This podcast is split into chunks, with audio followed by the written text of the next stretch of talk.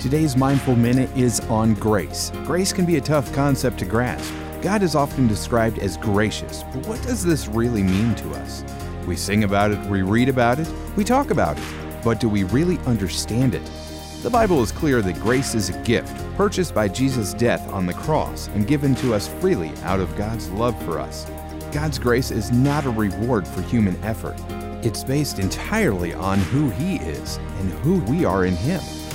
God gives us grace because He wants it. By grace, we are adopted into His family, our debts are paid, and our sins are forgiven.